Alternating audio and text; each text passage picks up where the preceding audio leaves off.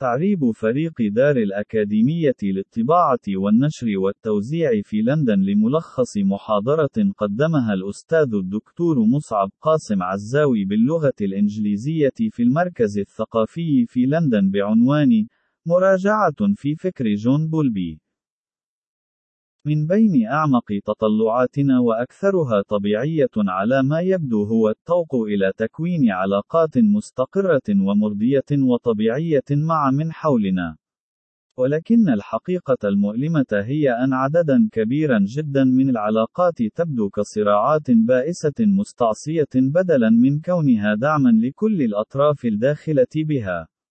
وإنها أحد أكبر الأسئلة الملحة في عقول بني البشر تكون: لماذا يصعب علينا إقامة علاقات سعيدة وبناءة بالشكل الذي نصبو إليه جميعًا؟ ولد إدوارد جون موستن بولبي في عام 1907 وكانت مرحلة طفولته من الدرجة العليا المثالية البريطانية. لقد كان والده طبيبا مشهورا وناجحا للغاية، يتمتع برتبة الفروسية والروابط الملكية. وبالكاد قد رأى بولوبي الصغير والديه، وكان يتم الاعتناء به من قبل مربية جميلة تسمى ميني. لكن ميني كانت موظفة، وعندما كان جون في الرابعة من عمره، تم إرسالها بعيدًا. لم يكن والداه قاسيين عن عمد. إنهما مثل أي شخص آخر في ذلك الوقت لم يدركا مدى ما يمكن أن يجرح طفلهم معنويًا. وفي السابعة من عمره، انتقل بولبي، تمشيًا مع شروط ذاك الزمان إلى مدرسة داخلية، إلى عالم استبعد منه دفء الأم بشدة. كان بولوبي طالب طب رائع، وباحثا مبدعا. وفي عام 1952 قام بتصوير فيلم بعنوان طفل يبلغ من العمر عامين يذهب إلى المستشفى، والذي أظهر المعاناة التي مر بها الطفل عندما تم فصله عن والديه بشكل مؤسسي. في أجنحة المستشفى، لم يسمح للأمهات بالإمساك بأطفالهن المرضى، على سبيل المثال، خوفًا من انتشار الجراثيم. وكانت أوقات الزيارة مقيدة على نحو صارم. عندما كان مستشارًا لمنظمة الصحة العالمية في أوائل عقد خمسينيات القرن العشرين، كتب بولبي تقريرًا بعنوان: رعاية الأمهات والصحة العقلية. لقد قام بمهاجمة الافتراضات السائدة، بما في ذلك تلك التي تحتفظ بها والدته بقوة. محاججا بأن اللطف لا يفسد الأطفال ولا يدللهم فوق المطلوب. وقد أكد أهمية تطوير علاقة حميمة وممتعة للطفل وأمه على حد السواء.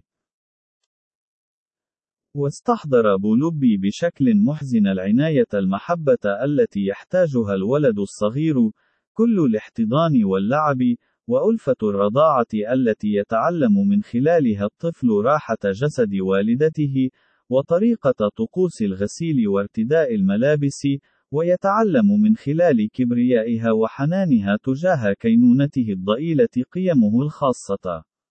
وأن مثل هذه التجارب الحميمية تعلم الثقة الأساسية، وتعلم فن إدارة الصعوبات، وأن تلك الأخطاء هي فقط أخطاء محتملة الحدوث، ويمكن وضعها في نصابها الصحيح، وأنه يحق لنا بطبيعة الحال أن نتعامل بحرارة وعناية فيما بيننا، دون الاضطرار إلى فعل أي شيء لكسب هذا الحق الطبيعي، ودون الحاجة إلى تقديم طلبات أو مطالب خاصة.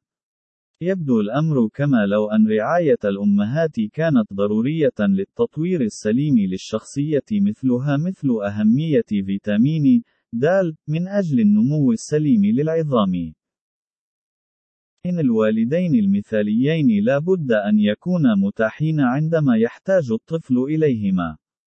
إنهما يجيدان الاستماع في الواقع إلى ما يقوله الطفل. إن الوالدين المثاليين لا يتجولان بقلق حول محيط الطفل الزماني والمكاني في محاولة لإدارة التفاصيل الدقيقة لكل شيء. إن الوالدين المثاليين يشعران الطفل بأنه لا يجب دائما تجنب تلك المشكلات والصعوبات والمخاطر، ولكن عليه التفكر والاجتهاد لمواجهتها وحلحلتها أو التغلب عليها بمهارة. مثل هذين الوالدين يجعلان الطفل آمنا. وبوجودهما لن يشعر الطفل فقط بالأمان في لحظات معينة، بل إنه يأخذ هذا الأمان معه في سيرورة الحياة، إذ أنه يصبح شخصًا آمنًا، ومن ثم يكون أقل عرضة للتدمير من قبل منعطفات الفشل في الحياة، وأقل احتياجًا لطمأنة نفسه بقيمتها الخاصة باستمرار، لأنه يحمل في داخله شعورًا مستقرًا ومعقولًا وآمنًا عن كينونته. ولكن في الحقيقة هي أننا في كثير من الأحيان لا نحصل على رعاية الأمهات والآباء التي نحتاجها. إن الآباء والأمهات يخطئون بطرق لا نهاية لها في كثير من الأحايين. قد يكون الوالدان في كثير من الأحايين غير متسقين في نهجهما التربوي، ففي مرحلة ما، يكونان متاحين بشكل كبير، وسعداء باللعب والقيام بالأشياء، ثم فجأة يصبحان مشغولين بشدة وبعيدين. أو قد يكونان لطيفين ومعتائين، ولكن بنفس اللحظة قد يكونان غاضبين أو حاد الطباع. قد يكونان مشغولين طوال الوقت تقريبا، أو منشغلين كثيرا بالعمل أو الحياة الاجتماعية. وقد تمنعهما مخاوفهما أو قلقهما أو متاعبهما من توفير الاهتمام الحكيم السخي الذي يحتاجه الطفل. في كتابه الذي نشر في العام 1959 بعنوان قلق الانفصال، ينظر بولبي إلى ما يحدث عندما لا يكون هناك ما يكفي من رعاية الأمهات. وقد وصف سلوك الأطفال الذين لاحظهم والذين كانوا قد انفصلوا عن والديهم. لقد مروا بثلاث مراحل: الاحتجاج، واليأس، والابتعاد. بدأت المرحلة الأولى بمجرد مغادرة الوالدين، وسوف تستمر هذه المرحلة ما بين بضع ساعات وأسبوع. وكان الأطفال المحتجون يبكون، ويتجولون كما لو أنهم يبحثون عن والديهم، ويتفاعلون مع أي حركة كاحتمال عودة أي منهما إليهم، وإذا تم تكرار هذا النموذج من الافتراق مع الطفل بشكل متواتر، فهو سوف يعني في منظار الطفل بأن الطفل يتق لاهتمام الوالدين وحبهما وعنايتهما، ولكنه يشعر أن أي شيء جيد قد يختفي في أي وقت. إن الطفل يبحث عن الكثير من الطمأنينة، وينتابه شعور بالضيق إذا لم يكن ذلك وشكنا. هذا هو نمط ما أطلق عليه بولبي، التعلق المقلق. لكن درجة الانفصال عن الوالدين قد تكون أكبر. يمكن للطفل أن يشعر بالعجز الشديد عندما يتم الفصل، لمدد أطول أو بشدات أكبر حيث يدخل الطفل عالمه الخاص، لحماية نفسه، وبذلك يصبح بعيدا وباردا.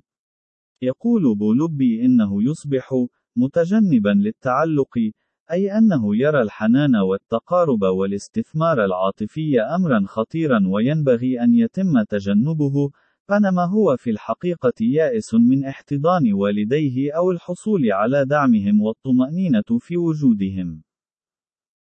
كان تركيز تفكير بولبي حول ما يحدث للطفل إذا كان هناك الكثير من الصعوبات في تكوين تعلقات آمنة في سيرورة نموه الجسدي والعقلي، وبرأيه نمط التعلق الذي طورناه في مرحلة الطفولة يستمر في حياتنا كبالغين. يتم تغذية أسلوب التعلق الخاص بنا عن طريق التجارب المبكرة، فهو يحدد طريقتنا الفردية في التواجد مع الآخرين. إنها الطريقة التي نستقبل بها ما سيقدم عليه الآخرون، والمدخل الذي نلج منه لتأطير احتياجاتنا الخاصة، وكيف نتوقع أن تسير الأمور. إنه نص موجود مسبقا يتم كتابته في علاقاتنا الخاصة بالبالغين، وعادة دون أن ندرك أن هذا يحدث. كل شيء يبدو واضحا ومألوفا. إننا نأخذ نمط تعلقنا معنا، من شريك لآخر. والحقيقة أن أفكار بولبي حول أهمية الارتباط المبكر بين الأم والطفل استغرقت وقتا طويلا للحصول على اعتراف ودعم أوسع سواء في بريطانيا أو خارجها. لكنه حدث بالفعل، في النهاية. لم تكن هناك لحظة ثورية دراماتيكية واحدة بسبب أفكاره التي أحدثت ثورة بطيئة على طاولات العشاء وعلى أبواب المدارس، وفي المؤتمرات في أماكن بعيدة، وفي تحليلات دقيقة للتكاليف والفوائد التي أعدها الموظفون المدنيون الحكوميون، والباحثون الأكاديميون. إنها عملية تطور اجتماعي لا يوجد فيها سوى عدد قليل من الأبطال الواضحين والعديد من المشاركين الضروريين الذين لا يستطيعون أن يعرفوا على وجه التحديد ما الذي ساهموا به بالضبط، كان ناتجها الإجمالي إعادة الاعتبار لأهمية وجوهرية الرعاية الحميمية للأطفال من أجل نضجهم الروحي والنفسي والعقلي المتوازن.